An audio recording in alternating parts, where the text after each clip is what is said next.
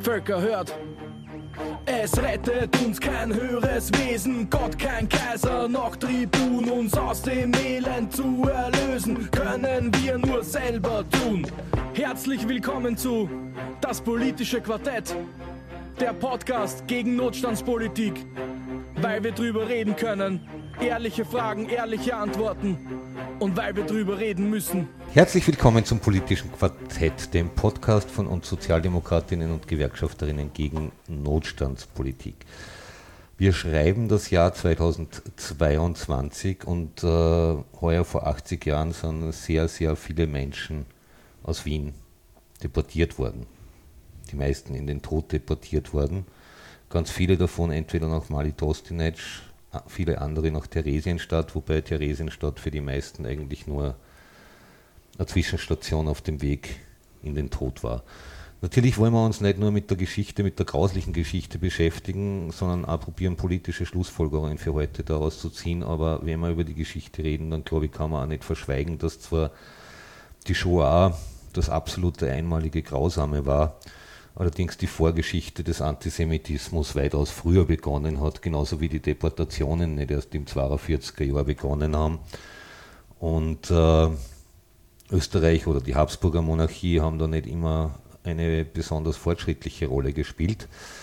Ich glaube, das ist ein guter Grund, dass wir uns unserer eigenen historischen Verantwortung stellen. An den Mikrofonen für euch sind heute Marlise, Sabine, Stefan und Axel. Ja, ich denke mal, wir fangen einfach mit ein paar historischen Hintergründen an, oder? Puh, da gibt es viele. Naja, pack aus, was da am wichtigsten erscheint. Das Wichtigste ist wahrscheinlich der Schluss, den man daraus ziehen kann, ist, dass egal welcher Rassismus, Antisemitismus, Antifeminismus, egal was es ist, es hat immer einen Grund, weil es ist viel leichter, gegen etwas zu sein, als für etwas zu sein. Ja, wir sind ja auch gegen was. Ja, wir sind gegen Nazis. Und gegen den Kapitalismus. Auch das. Aber wir sind auch für was. Für was sind wir? Für eine Gesellschaft, in der alle Menschen ein menschenwürdiges Leben haben, für den Himmel auf Erden, für Solidarität, für Internationalismus. Also mir fallen jetzt ganz viele Sachen ein, aber das ist heute nicht unser Thema. Okay. Also dieser Antisemitismus, den hat es ja eigentlich schon immer gegeben. Also das war ein Ding, das war schon immer praktisch, um gegen eine gewisse Bevölkerungsgruppe vorzugehen oder ein eigenes Scheitern zu erklären.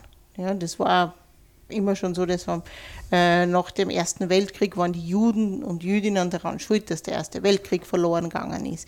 Dann haben wir jetzt in der arabischen Welt ganz einen starken Antisemitismus und das sind auch die Juden und Jüdinnen schuld, dass der Islam nicht am Vormarsch ist. Also der Antisemitismus war schon immer gut für irgendwas, außer für die Juden und Jüdinnen, für das war es immer schon schlecht. Und wenn man jetzt hergeht und sagt, Hitler hat ja nichts erfunden. Also der hat ja alles das, was es schon gegeben hat, einfach zusammengepackt, in ein schönes Geschenk geschnürt und das dem deutschen und österreichischen Volk präsentiert. Was Hitler allerdings geschafft hat, war, was vorher noch nie gegeben hat, war, einen kompletten antisemitischen Staat zu gründen. Ja, das hat es vorher noch nie gegeben. Und er hat auch zum Beispiel diese gelben Flecken, hat es schon im 12. und 15. Jahrhundert gegeben und im 16. Jahrhundert, um Juden und Jüdinnen zu markieren. Also hat er halt einfach nur einen Stern draus gemacht und auch gelb. Und warum gelb? Gelb ganz einfach deswegen, weil das war die Farbe des Teufels. Also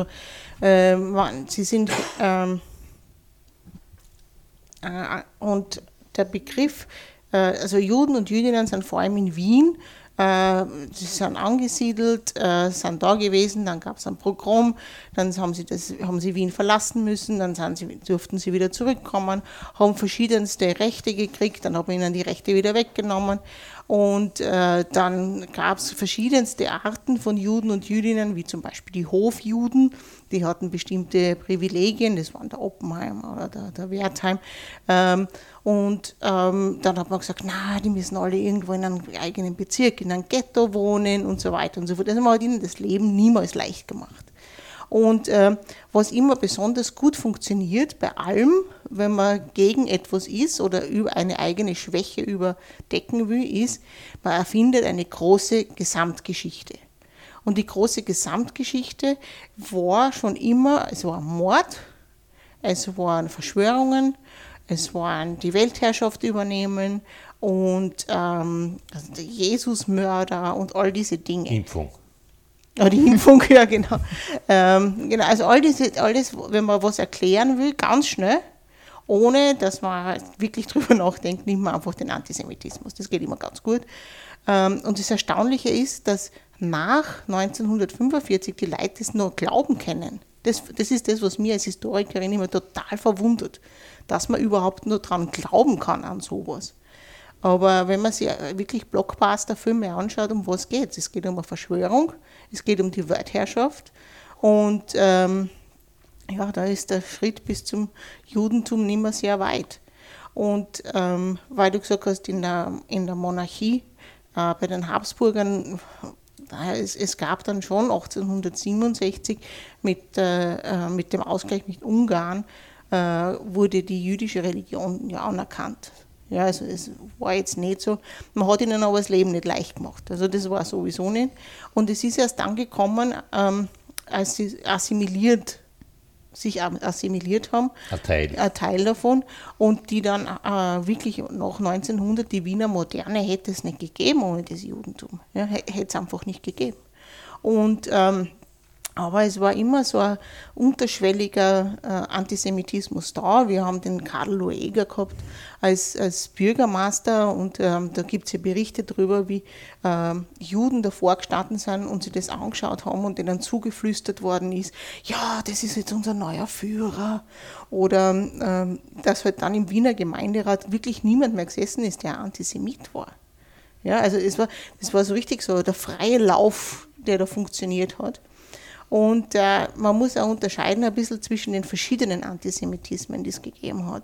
Also da war eben der christliche Antisemitismus, der hat super funktioniert, so bis Ende 18. Jahrhundert. Dann kam die Industrialisierung, das Geld, das große Geld. Und dann kam also der kapitalistische Antisemitismus, dass man gesagt hat, ja, die ganzen großen Betriebe gehören allen Juden und Jüdinnen und die sind die ärgsten Ausbeuter. Also die beuten die Arbeiter und Arbeiterinnen aus, also wirklich ganz schlimm. Aber dass ganz viele andere Industriekapitäne und Kapitäninnen genau das Gleiche gemacht haben, ist nicht erwähnt worden. Und zu dem Ganzen dann noch dazugekommen ist der rassistische Antisemitismus. Mit dieser Erfindung der Rassenlehre, da wo es geheißen hat, ja, der Arier ist der Beste, der Weiße ist der Beste, Blauäugige ist der Beste. Mhm. Und der Semit, ja, ist zwar auch weiß oft, aber halt nicht immer, und ist aber nicht so gut wie der Arier. Ja, und am allerschlimmsten sind alle dunkelhäutigen Menschen. Die sind am allerschlimmsten. Und der Hitler ist hergegangen und hat all diese drei miteinander verschmolzen, hat dann noch ein bisschen Ideologie dazu gemischt, weil er hat ein Feindbild gebraucht, weil sonst hätte der Nationalsozialismus nicht funktioniert. Und er hat ja nicht nur die Juden und Jüdinnen als Feindbild gehabt, sondern auch Homosexuelle, sogenannte asoziale, politische Gegner und Gegnerinnen. Die Arbeiterinnenbewegung, die organisierte ganz besonders. Genau, also er hatte ganz viele Gegner und Gegnerinnen gehabt, die er sich angezüchtet hat in Wirklichkeit. Ja, weil es hat ja genauso unter den Arbeitern und Arbeiterinnen Nationalsozialisten gegeben. Und das Ganze, der Unterschied zu allem anderen Antisemitismus davor, da war Deportationen und Wegweisungen und Einsperren in Ghettos und so, hat es ja alles schon gegeben, aber er hat eine Industrie draus gemacht. Und da waren ganz vorne mit die Wiener und Wienerinnen, weil es gab, allein, dass es schon den Namen gibt, das Wiener Modell und die Wiener Methode und der Wiener Transport, die klingen ja in Wirklichkeit komplett harmlos. Ne? Die Wiener Transport kann auch die Straßenbahn sein. Oder es kann irgendwas sein, aber es sind diese drei Sachen beschreiben total grauslige Systeme, nämlich das System der Massenvernichtung von Menschen einer gewissen Glaubensrichtung. Und da haben sich die Wiener und Wienerinnen wirklich hervorgetan. Sie haben gleich nach dem Anschluss 1938, wir haben die Bilder im Kopf von diesen Reibepartien, wo sie Juden und Jüdinnen aus ihren Wohnungen geholt haben, oft gesagt haben, sie müssen sich was Schönes anziehen und sie dann gezwungen hat, am Boden die Pfeile und die Werbung wegzureiben, dass Österreich frei bleibt. Und die sind bespuckt worden, beschimpft worden, getreten worden. Also muss eine Wut in der Bevölkerung da gewesen sein. Und das hat so gut funktioniert. Sie haben Wohnungen ausgeräumt, sie haben Geschäfte überfallen und so. Und das ist sogar dann den Nazis in Berlin so weit gegangen. Die haben denen dann einmal ein bisschen gesagt, hey Jungs, ein bisschen over, nicht? Und so.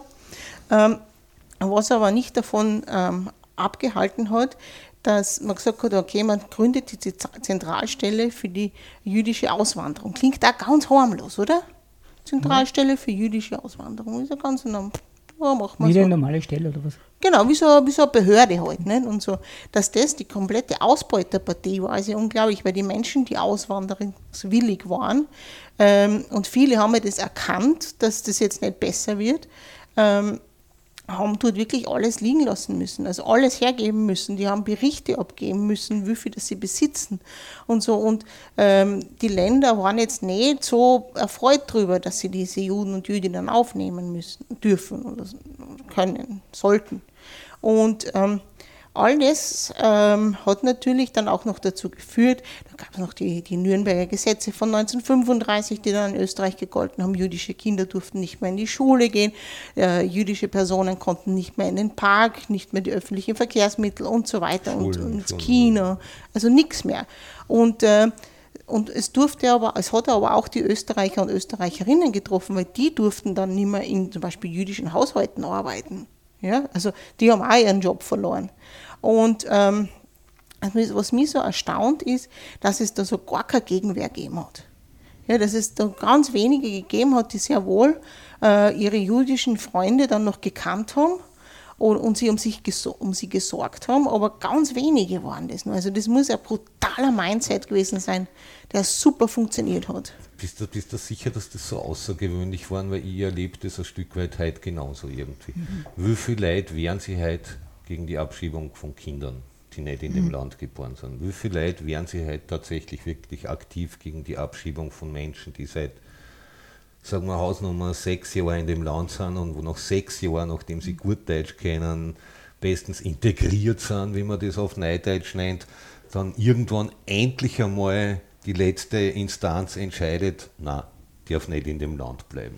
Ich glaube einfach, dass sowas immer eine Vorgeschichte hat, die lang ist. So, wie es heute bei Rassismus ist, das ist ja auch, in Wirklichkeit hat ein Reframing, sagt man auf Neudeutsch, also eine Reideologisierung der Gesellschaft begonnen, wahrscheinlich mit dem heiderschen Ausländerinnenvolksbegehren. Aber da ist es dann verstärkt worden, glaube ich persönlich. Ja. Und ich meine, die Habsburger haben es ja über Jahrhunderte gemacht. Ne? Ich meine, welches Land, mir fällt jetzt nur ein Land in der Geschichte ein, wo alle Juden und Jüdinnen auswandern haben müssen. Spanien unter der Habsburger Herrschaft in Wirklichkeit. Ja. Die Maranes, wie es damals genannt worden sind.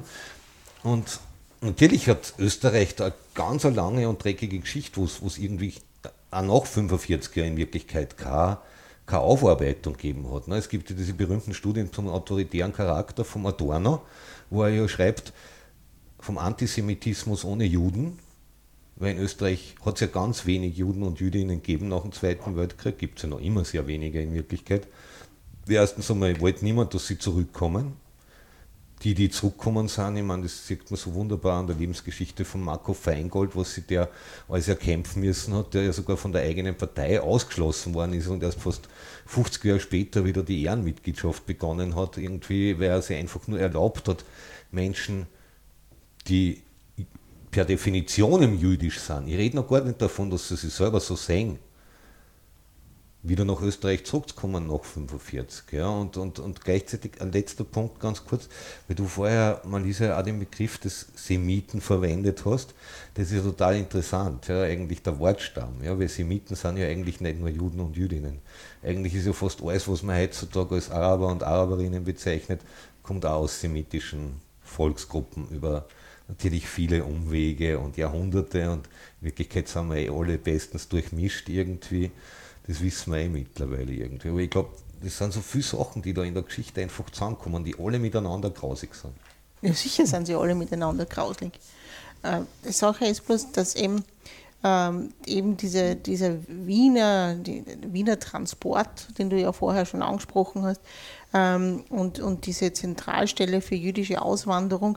Der Wiener Transport hat ja begonnen, eigentlich haben sie schon 1939 ein bisschen probiert, wie das funktioniert und so weiter, und dann sind sie halt weiter 1941 und 1942 und haben da aber tausende Menschen in den Tod deportiert.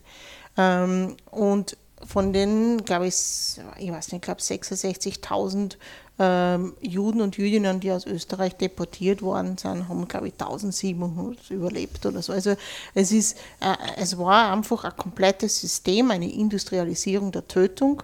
Und das Arge war, dass dieses System, ja, wie das funktioniert hat, zuerst, dass man sie in Sammelstellen gebracht hat und dann an den Aspang Bahnhof, weil der war ja viel weniger. Sammelhäuser, Judenhäuser. Genau, an den Aspang Bahnhof gebracht hat und nicht an den Westbahnhof, weil da war viel weniger frequentiert, also da hat man viel weniger gesehen, was da passiert. Und also all diese Dinge waren ja wohl durchdacht. Und wie dann in Wien eben diese Zentralstelle geschlossen worden ist und die Transporte eingestellt worden sind, war halt einfach niemand mehr da, den sie hätten deportieren können, sind diese sogenannten Deportationsexperten ins ganze Deutsche Reich gegangen, um das genau in anderen Ländern genauso zu organisieren. Und diese Zentralstelle der jüdischen Auswanderung hat es dann auch gegeben in Prag und in Amsterdam. Polen. Also Frankreich. Das waren alles so Sachen, die haben sie in Wien ausprobiert, und in Wien muss besonders radikal gewesen sein in dieser Zeit, dass das da so funktioniert hat. Insofern braucht man es, glaube ich, auch nicht wundern, irgendwie, dass es gerade irgendwie im Zusammenhang mit KZs, mit der industriellen Massenvernichtung, dass ganz, ganz viele Österreicher, Österreicherinnen, vor allem Männer natürlich, eine besonders dreckige Rolle gespielt haben. Ja, was mich jetzt an der Geschichte, die du jetzt so schön da zusammengefasst hast, so wirklich fassungslos macht, ist eigentlich die Vorgeschichte. Dass die Tatsache der industrialisierten Tötung das Grausamste war, was die Menschheitsgeschichte wahrscheinlich jemals erlebt hat, das ist die eine Sache, aber eben dieser Weg dorthin, der erschüttert mich so, weil ich nämlich glaube, dass wir eigentlich schon wieder mitten auf diesem Weg sind. Wir sind nie vom Weg weg. Und wenn ich mir anschaue, zum Beispiel die Gewalt gegen Transpersonen, wenn ich nach Amerika schaue, was da jetzt passiert mit den Abtreibungsgegnern, von der katholischen Kirche gestützt, wenn man sich die zig anderen Konflikte, die gerade auf der Welt passieren, anschaut, dann sind wir eigentlich von dem nie wieder so weit entfernt wie schon lange nicht mehr. Und du hast es vorher richtig gesagt, Axel, dass die Leute nicht mehr aufstehen, ist eigentlich das wirklich Erschütternde an der Geschichte. Und ich glaube, das ist auch unser Auftrag, den wir haben, einfach da noch stärker dagegen anzukämpfen und wirklich auch ein Bewusstsein in der Bevölkerung zu schaffen, dass wir eben schon wieder in einer radikalisierten Zeit leben und dass wir da ganz vehement dagegen was tun müssen. Du brauchst dir nur die Corona-Pandemie anschauen, absolut, oder? Absolut. Und aus der Corona-Pandemie, aus den Corona-Leugnern und Corona-Verschwörern sind jetzt die ganzen Ukraine-Verschwörer geworden. Die haben alle umgesattelt. Ne? Ich wollte nur ganz kurz, bevor wir auf das Jetzt übergehen, wollte nur ganz kurz noch irgendwie, mein Urgroßvater ist im November 1941 deportiert worden, nach Litauen, Kaunas. Und das war noch vor der Zeit der industriellen Massenvernichtung. Also er hat nur 8 Tage überlebt, nachdem er deportiert worden ist. Das waren halt diese berühmten, ich glaube, die Bilder kennen auch die meisten von uns, wo halt riesengroße Gruben ausgehoben wurden oder die Deportierten sich selbst ausheben mussten. Wie genau es bei ihm war, das weiß ich nicht. Und dann bist du halt vor der Grube gestanden mit Kalk drin, zack, ein Schuss rein. Ob es noch gelebt hast oder nicht, ist wurscht gewesen für die Nazis, weil sie nachher die Erden drüber kommen. Da haben sie auch nicht besonders drauf geschaut. Also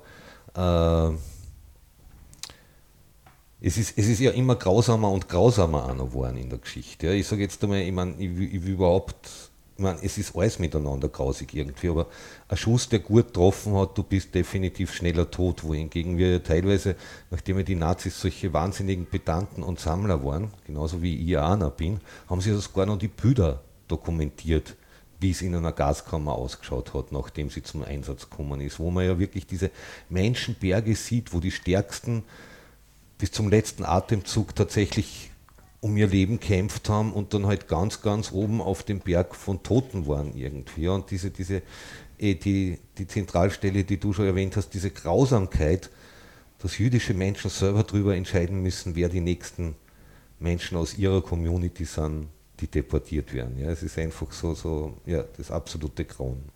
Und weil du mal gesagt hast, da Geschichte und so weiter. Wenn ich mich zurückerinnere an meine Schulzeit, ist über das wenig geredet worden in Geschichte. Ja, da hast du gesagt, Zahl, Daten, Fakten, dann hast du ein Geschichtsbuch gehabt, wo du vielleicht den Hitler gesehen hast, Hitlerjugend, Panzer, mehr nicht. Ja. Wenn ich jetzt meine Nichte oder meinen Neffen frage, ja, was habt ihr in der Geschichte gelernt? Nix. Wenn ich jetzt meine mittlerweile bald 15-jährige Tochter frage, was hast denn du in Geschichte gelernt? Naja, wir wollten das wissen über einen Hitler, keine Ahnung, das war glaube ich ein Deutscher, Brauner war irgendwas und Nazireich. Das war's. Es wird ja nicht einmal richtig mehr vermittelt, ja. Ich meine, im Internet kannst du jeden Dreck herunterziehen und so weiter, aber sie kapieren es ja auch nicht, ja. Und ich habe mit dem ganzen Thema begonnen, seitdem ich in der Gewerkschaftsjugend bin. Und Gewerkschaft bin ich seit ca. 22 Jahren. Ja. Ich war selber schon ein paar Mal in Auschwitz, Birkenau, ich war in Maidaneck, ja. Und wenn du dort 2-3 Mal warst und du siehst dann plötzlich diese Dimension, wie du gesagt hast, ja, diese Massenvernichtung, ja, das teilweise ich kapiere es teilweise immer auch noch nicht. Wie kann man hingehen und sagen, nur weil die Menschen anders sind, ja, sie schauen anders aus, ja, sind anders anzogen, haben vielleicht andere Sprache, ja, dass ich den hingehe, ja, und sage, na, du bist nichts wert, ich bringe dich um, ja, und das hat man ja heutzutage genauso, ja, also.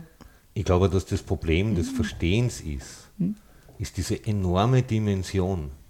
Wer von uns kann sich wirklich vorstellen, was 6 Millionen sind? Das ist eine Zahl, die entzieht sich normalen menschlichen Verständnis. Ich weiß schon, dass es umstritten ist, ob 6 Millionen. Und es ist, glaube ich, auch tatsächlich nebensächlich irgendwie, weil jeder einzelne Tote einer zu viel ist. Die 6 Millionen sind, glaube ich, die in der Forschung am meisten genannte Zahl. Ob sie stimmt oder nicht, ist auch irrelevant in Wirklichkeit, weil, wie gesagt, eine Person war schon zu viel gewesen, aus diesen Gründen ermordet zu werden. Es ist die Art und Weise, wie, ich versuche mich immer reinzuversetzen in einzelne Personen.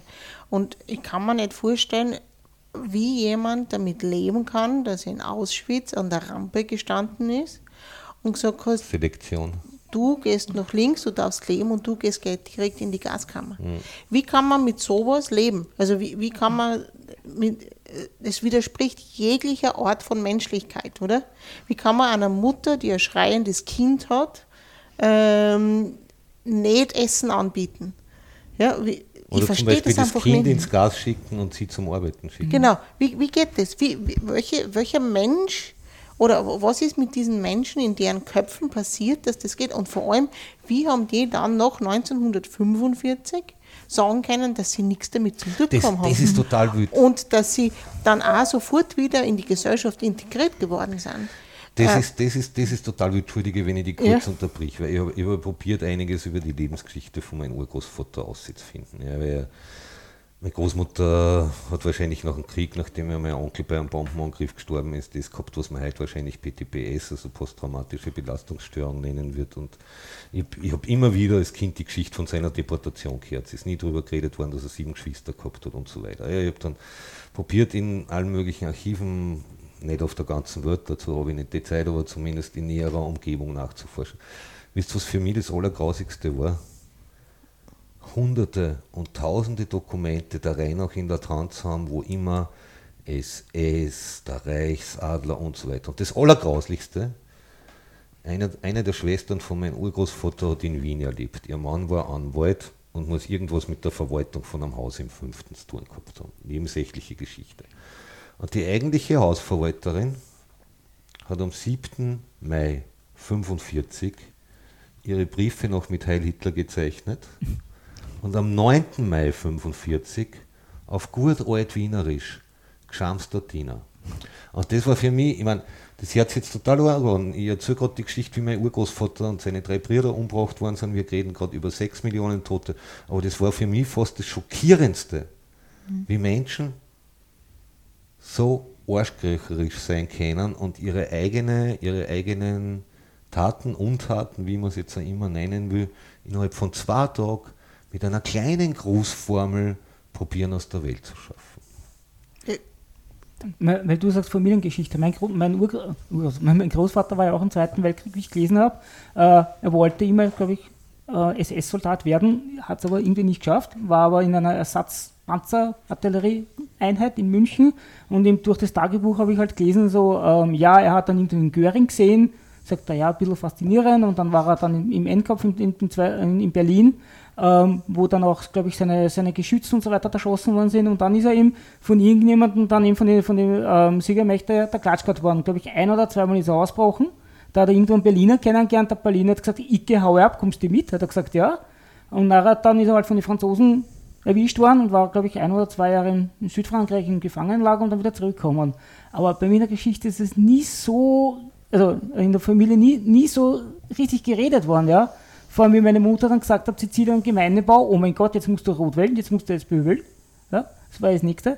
Aber dann, ich weiß noch einmal, wie ich selber im Bundesheer war, hat meine Mutter gesagt, komm zum Opa, der will dich halt sehen, habe ich den Opa gesehen und dann hat er kurz plötzlich erzählt, hey, als Kind war ich mit der bösen HJ schwimmen. Ja, weil ich gesagt habe, ich war selten. Sagt er, ja, da haben wir sie knockert ausgezogen, haben wir in Schlamm gewälzt und lustig, tralala, ja. Für den war das halt so. Es wird in den Familien der Opfer auch nicht drüber geredet, weil es manche Sachen gibt, wo es keine Worte dafür gibt. Mhm. Und das ist einer der Gründe, warum irgendwie ganz viele Nachfahren noch Generationen später darunter leiden. Also man geht heutzutage zum Beispiel in der Traumatherapie und in der Psychotherapie aus, dass sogar die Angehörigen der 4., 5. Nachfahrengeneration noch immer unter dieser Traumatisierung leiden. Insbesondere, weil es ja immer weniger und weniger Möglichkeit gibt, das aufzuarbeiten. Ich habe sie nie gehabt, weil mein Urgroßvater nie kennengelernt und meine Großmutter nicht drüber geredet hat und in meiner Elterngeneration sowieso nicht drüber geredet worden ist. Und das ist, glaube ich, kein Einzelschicksal.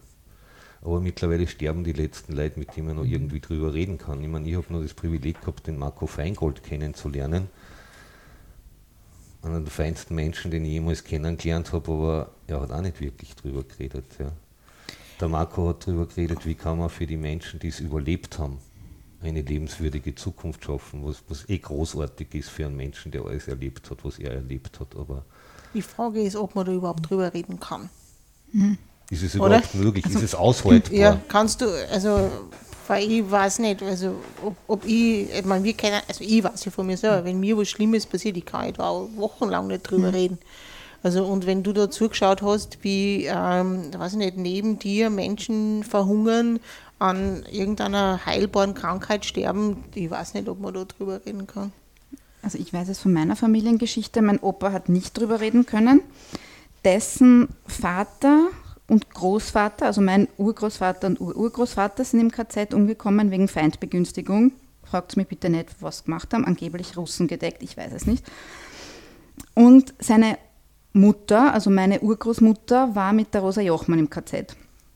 Ist aber wieder zurückgekommen, weil Frauen ja oft doch ein bisschen es leichter hatten, teilweise zumindest. Mhm.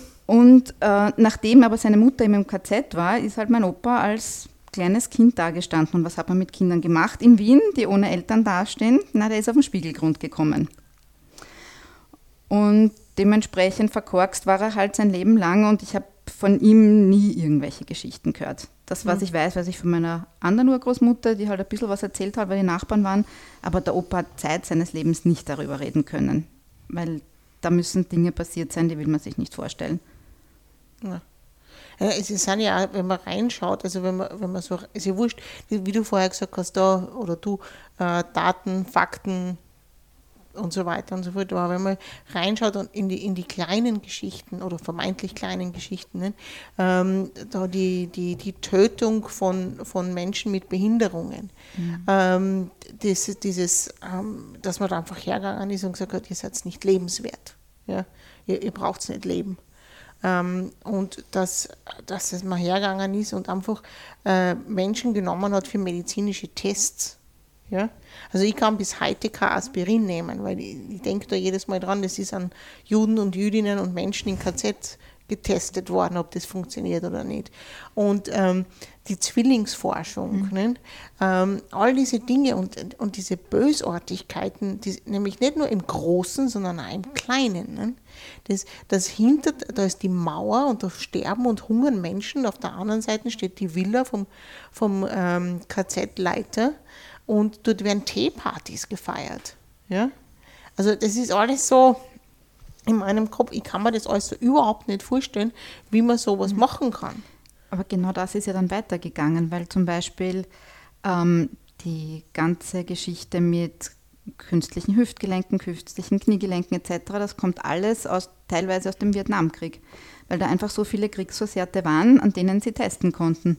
Also gerade im medizinischen Bereich waren Kriege immer ein Motor für Weiterentwicklungen. Also da darf man auch nicht drüber nachdenken, wie da einige Dinge zustande gekommen sind. Im medizinischen Bereich, auch in der Partyszene. Ecstasy in Massenproduktion haben als erstes die Nazis hergestellt, hat halt Panzerschokolade geheißen.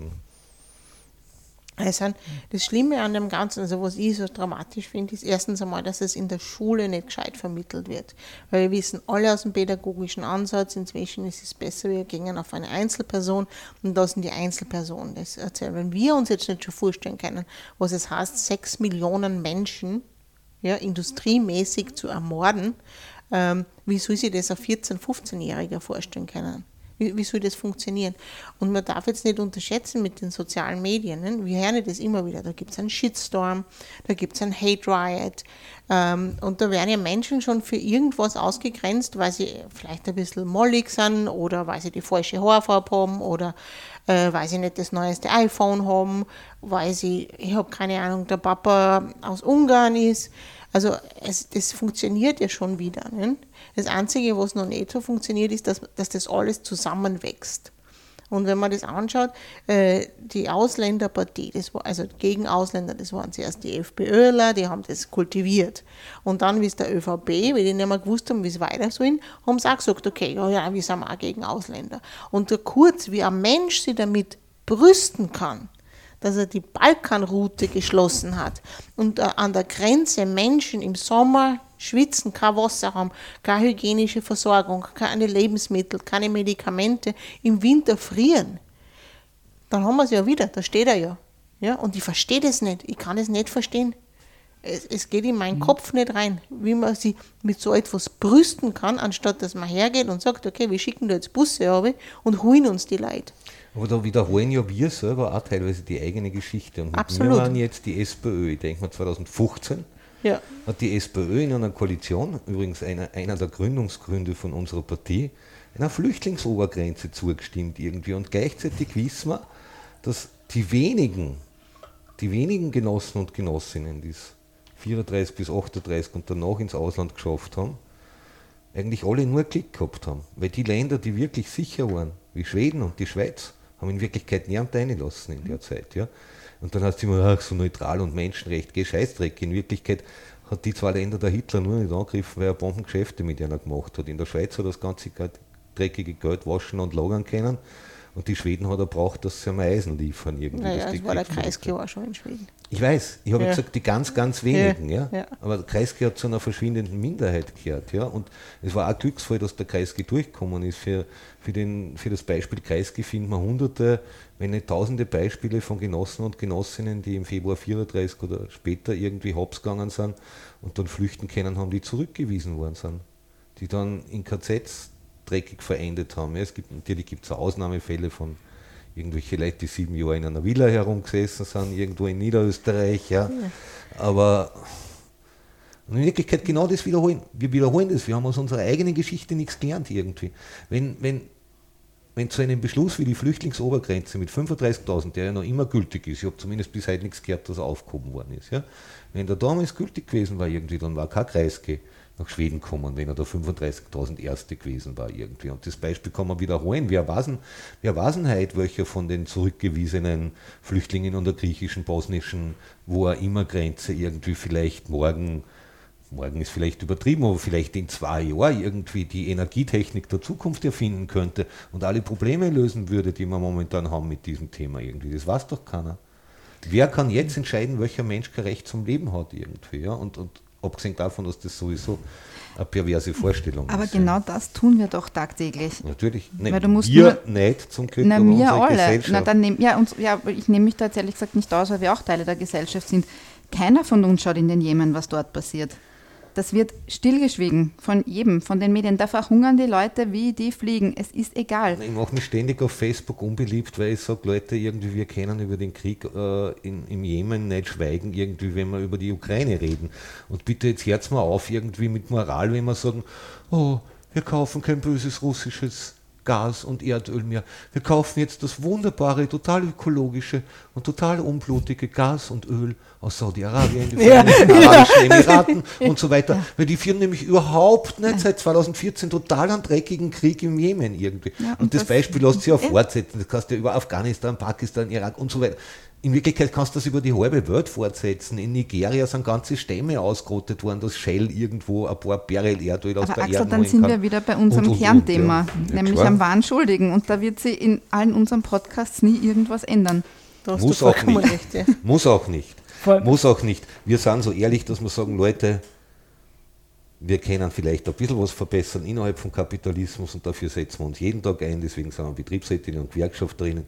Aber letztendlich irgendwie wären wir wurscht von Massenverarmung über Frauenunterdrückung, Rassismus, Antisemitismus, Faschismus, Energiekrise, Klimakrise und 100.000 andere Themen, die können wir alle nur mit einer einzigen Geschichte lösen, nämlich mit der Abschaffung des Kapitalismus. Und das heißt nicht, dass dann automatisch gelöst ist, das ist eine Illusion, die haben vielleicht irgendwelche Stalinisten, wir haben es nicht. Sondern die Abschaffung des Kapitalismus ist nun mal die Voraussetzung, dass man die ganze Scheiße angehen kann. Ich finde ja, dass das alles, also zuerst Corona, dann Ukraine-Krieg, jetzt Energie. Also ich war ja nie so eine Antikapitalistin, oder ich bin nicht so eine wie du. Ja? Ich bin für gleiche Verteilung. Und es muss niemand so stinkereich sein, dass er, ich habe keine Ahnung, was für eine Yacht kaufen kann. Und, oder wie eine Freundin mir jetzt erzählt hat, die war in Cannes auf Besuch und da haben sie die Leute von Cannes vom Strand mit dem Hubschrauber auf die Yachten fliegen lassen. 300 Meter, oder? Ja, also ich meine, das sind so Dinge, da denkst du so, echt jetzt. Aber wenn man sich das jetzt anschaut, diese drei Dinge nebeneinander oder nacheinander, die sind ein Lehrspiel, was Kapitalismus anrichten kann.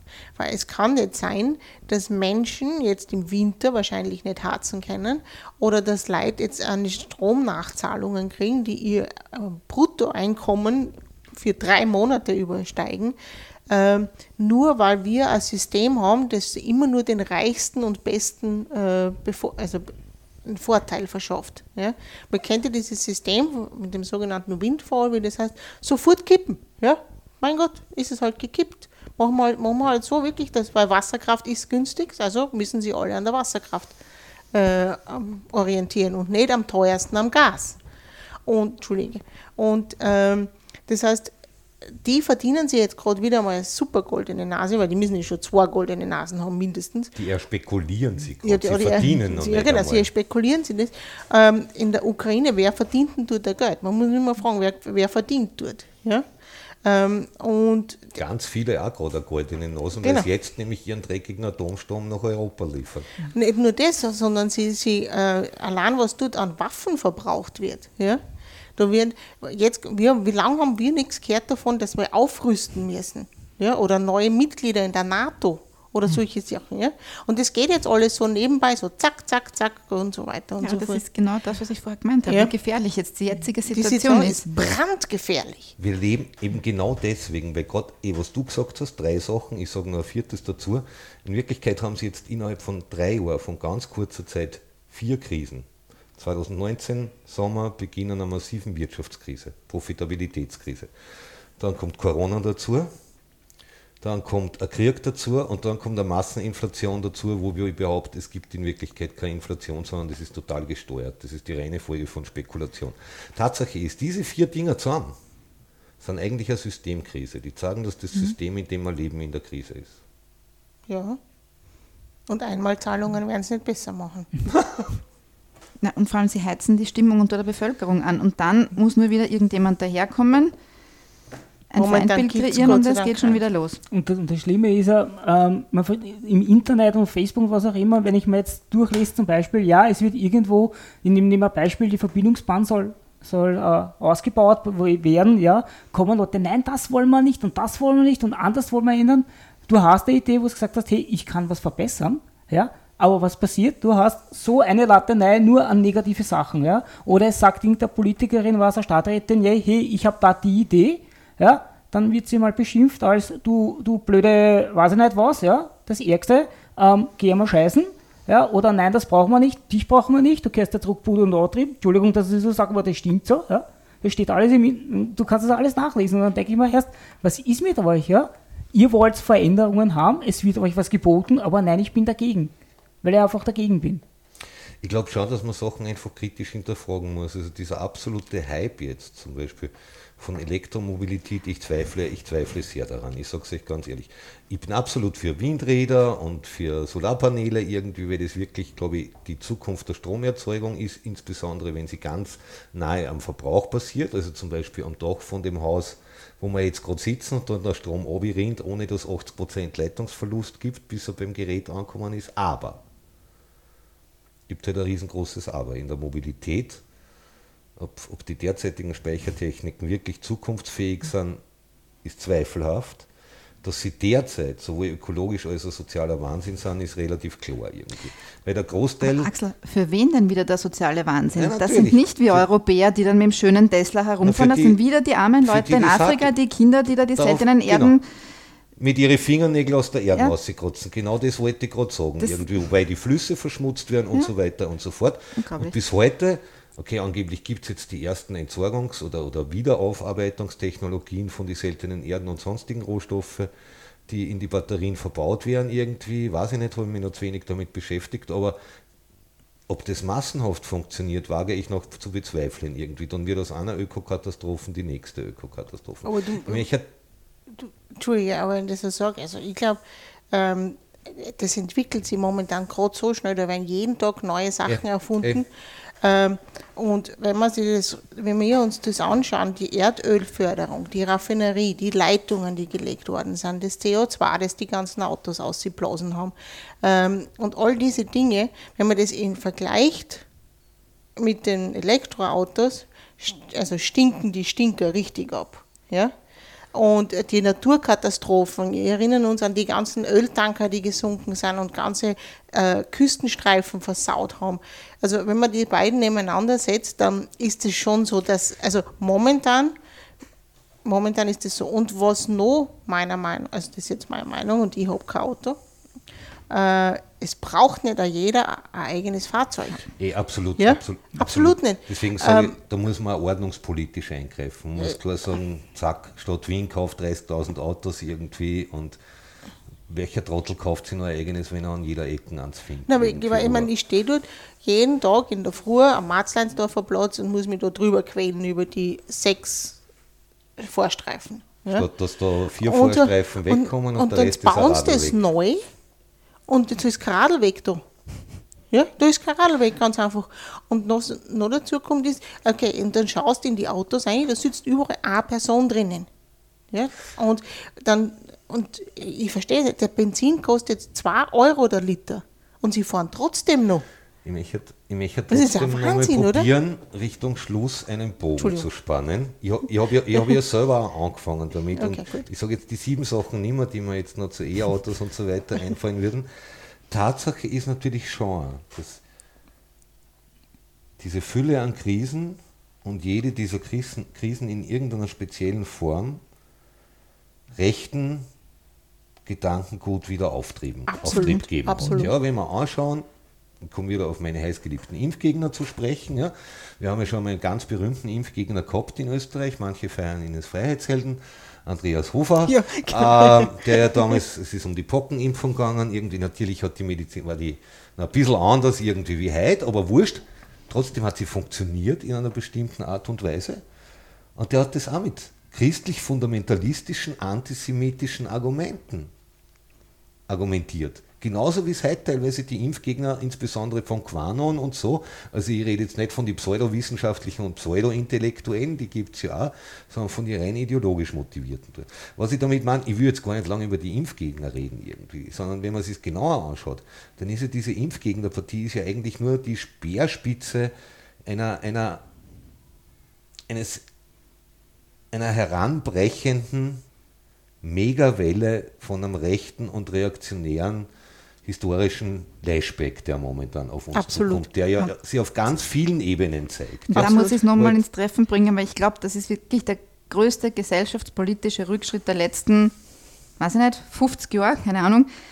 Das ist wirklich das Abtreibungsverbot in den USA. Das ist für mich wirklich das Polen und so weiter. Das ist nicht nur die USA, es geht ja in zig Ländern momentan die Diskussion. Das ist so extremst rückschrittlich und frauenverachtend und patriarchatfördernd und da findet man gar keine Worte dafür, was da jetzt gerade passiert, dass ich wirklich glaube, dass sich darüber später wahrscheinlich Historiker sehr viele Gedanken machen werden, weil das war es noch nicht. Also da wird jetzt einiges noch folgen. Da kommt noch viel mehr. Ich finde es ja total spannend irgendwie, wie unsere Diskussion innerhalb der Linken dadurch schon zurückgerufen wurde. Eine Betriebsrätin, die ich total gern mag, sie war schon mal in unserem Podcast, hallo Isabel, macht super Arbeit um das Thema Abtreibung irgendwie. Ist in einem Verein irgendwie, wo es auch darum geht, irgendwie Frauen finanziell zu unterstützen, die es alleine nicht leisten können.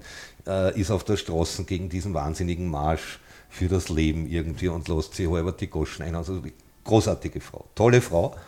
Und dann liest ich zuletzt von ihr was auf Social Media, wo es darum gegangen ist, also eine Forderung quasi von einer der Vernetzungen der Linken, wo sie tätig ist, wo es genau um das Thema geht. Und die Forderung ist, vollständige Entkriminalisierung des Schwangerschaftsabbruches. Und ich als Mann, aber ich habe halt auch meine Sozialisation, die war halt ein bisschen früher, schreibt so, reicht uns wirklich die Entkriminalisierung? Ich meine, jetzt kämpfen wir seit bald 50 Jahren. Fristenregelung 1974. Seit 50 Jahren haben wir jetzt eine Pseudo-Entkriminalisierung. Aber mir reicht auch keine vollständige Entkriminalisierung. Schwangerschaftsabbruch hat endlich Aussichtskern überhaupt auf dem Strafgesetzbuch. Es reicht nicht, dass man nicht gestraft wird dafür unter bestimmte Bedingungen, sondern es muss endlich legal werden. Und das ist ein riesen Unterschied irgendwie, auch psychologisch irgendwie, ob ich als Frau sage, naja, okay, wenn ich brav bin und bis zum 3. Monat abtreibe, dann wird ich zwar nicht gestraft, oder ob wir als Gesellschaft Frauen vermitteln, es ist dein Recht. Und es ist vollkommen legitim. Ich verwende jetzt bewusst nicht mehr den Begriff legal. Es ist ein gutes Recht. Genauso wie es dir entscheiden kannst, ob du nach Italien oder auf Kroatien auf Urlaub fährst, ist es auch dein Recht zu entscheiden, ob du 9 Monate lang plus minus ein anderes Leben in deinem Körper austragen willst oder nicht. Und das ist weit mehr wie Entkriminalisierung. Und ich glaube, dass sie das Thema auf 100 andere Beispiele übertragen lässt. Nein, also was ich glaube, was momentan das Größte ist die Angst von den Menschen, nämlich die Angst, etwas zu verlieren. Und wir verlieren alle momentan jeden Tag. Ja, unser verdientes Geld wird weniger wert. Wer geht noch ins Gasthaus und zahlt 6 Euro für einen Spritzer? Und also wir werden eingeschränkt und so weiter und so fort. Und jetzt sind wir ja alle gut verdienend. Und jetzt tut's so, uns und trotzdem trinkt man gerade beim Postkasten um 6 Cent Leitungswasser. Ja, gut. Aber diese Angst, die da ist, und da gibt es jetzt eine neue Studie, dass 2 Millionen Menschen von unseren, was haben wir, 8? 9 mittlerweile, aber. Von 9 Millionen echt nicht mehr wissen, wie sie es stemmen wollen. Also können. Ja, ich meine, und dann sagen die Arbeitgeber, also im Herbst müsst ihr bei den Lohnforderungen schon ein bisschen Rücksicht nehmen auf uns und sagen, sicher nicht. Sicher nicht. Also, ja. Aber Axel, eins noch, weil du jetzt gesagt hast, dass wir da sitzen und unser gutes Hochquellwasser trinken. Das ist ja in Zeiten wie diesen auch nicht selbstverständlich, wenn man nach Verona schaut. Und Verona ist jetzt wie viele Autostunden von Wien weg? 5, 5,5? 6, irgendwie so, je nachdem wie schnell man fährt und wenn man mit dem Auto fährt. Mit dem Zug sind es, glaube ich, 6 Stunden. Und dort reden sie jetzt davon, das Wasser zu rationalisieren. Also ich meine, da geht es jetzt wirklich ans Eingemachte, da geht es wirklich um die absoluten Grundbedürfnisse.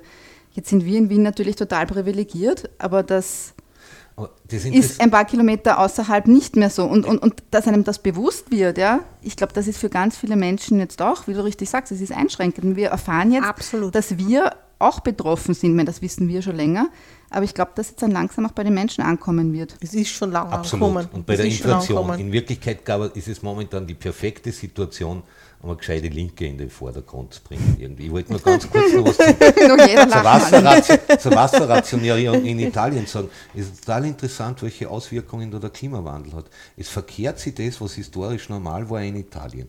Ich kenne es noch aus meinen frühen Besuchen in Apulien, da war das Wasser noch rationiert und ist unter Tag abgedreht worden, das heißt, du hast in der Früh ein paar Kübel aufgefüllt, dass du wenigstens deine Scheiße runterspülen können hast. Pinkeln runterspülen ist sie eh nicht ausgegangen damit. Ist auch nicht so tragisch, sagen wir uns ehrlich. Nein, aber egal. Schon. Ja, natürlich, aber es ist weniger tragisch wie die Scheiße. Sagen wir uns ehrlich. Ja. Und jetzt haben sie es im Süden auf die Reihe gekriegt und im Norden, wo sie immer genug Wasser gehabt haben, weil aus den Gletscher und so weiter irgendwie das Wasser ausgegonnen ist, natürlich großteils über den Po, aber ein paar andere Flüsse, Etsch, Eisack etc. pp., wo sich das halt überall verteilt hat, über die Piave und so weiter und so fort. Und dort ist nichts mehr da, weil nichts mehr runterrinnt. Weil gerade die letzten Stückchen Gletscher, die es noch gibt, in irgendwelche Lawinen, wird einen Haufen Leute erschlagen haben, gerade gestern, auch in Italien, in die Dolomiten, oder was vorgestern, ist egal. Und das zeigt einfach, das ist so ein anderer Teil der Systemkrise, einer, der schon ganz alt ist irgendwie, der einfach sagt, hey, man, dieses fucking Scheiß-System, in dem wir leben, macht ja nicht nur uns derzeit lebende Menschen kaputt, sie macht die Lebensgrundlage für alle zukünftigen Menschen kaputt. Ich war jetzt im Mai auf dem Tagliamento paddeln und da ist kein Wasser. Mhm. Also da ist wirklich kein Wasser. Es ist unglaublich. Und dann waren wir auf der Piave, weil am Tagliamento, also okay, das ist ein Luxusproblem, ich weiß, aber auf der Piave und dort war auch kein Wasser. Und so, und dann überlegst du schon, man, das waren, wenn du siehst, wie breit das diese Flüsse sind. Mhm. Und so, und da gibt es dann so ein Rinnsal, das da runter, weiß nicht, plätschert in Wahrheit. Und so, und dann denkst du so, Alter, wir machen irgendwas so falsch, das gibt's gar nicht. Aber die Italiener sind einfach auch mutiger als wir. Die gehen halt den Weg und rationalisieren. Ja. Und genau das, denke ich mal, warum können wir nicht so mutig sein wie unsere Politiker in den 70er Jahren? Warum wird nicht wieder ein autofreier Tag eingeführt oder das System mit Grad um Grad?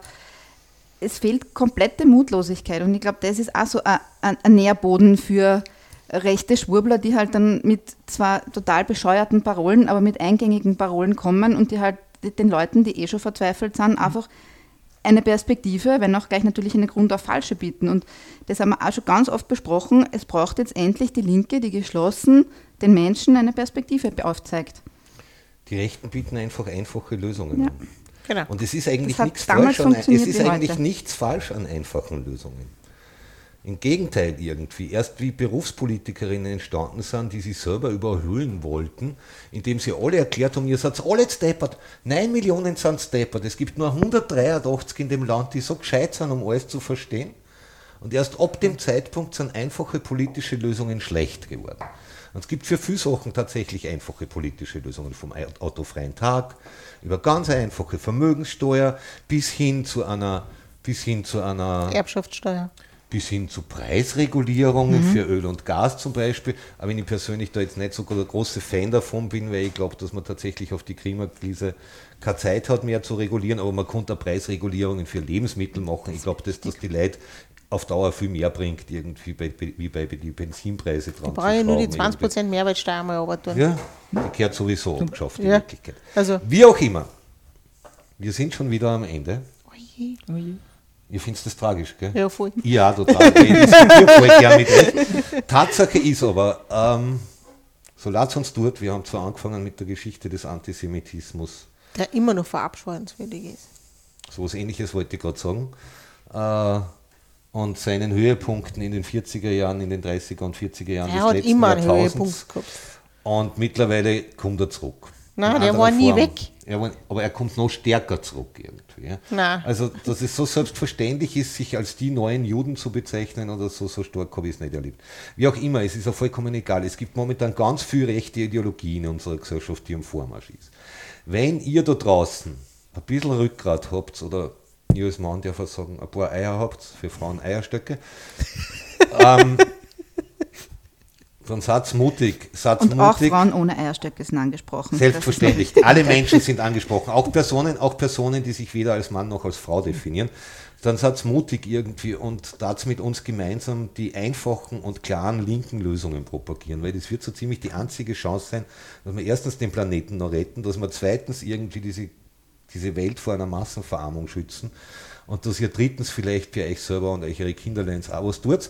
Wir werden deswegen heuer bei den Kollektivvertragsverhandlungen selbstverständlich total vorsichtige 20% oder so ähnliche Sachen fordern, hoffentlich. 30. Zumindest bei uns geht die Diskussion momentan in die Richtungen. Klar ist wieder mal geworden, Antisemitismus ist grauslich, aber in Wirklichkeit heißt das fucking Problem Kapitalismus.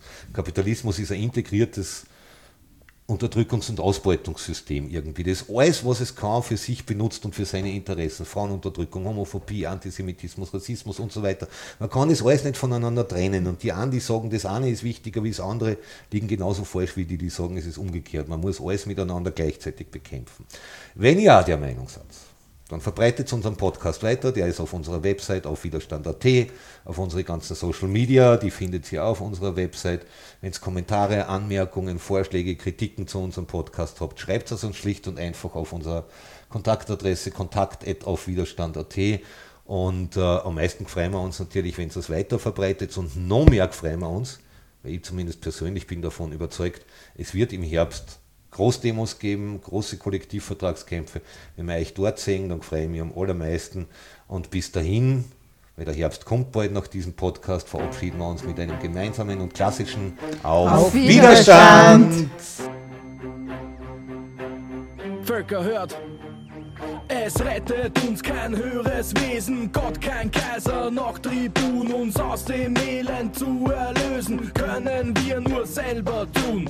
Herzlich willkommen zu Das politische Quartett, der Podcast gegen Notstandspolitik, weil wir drüber reden können, ehrliche Fragen, ehrliche Antworten und weil wir drüber reden müssen.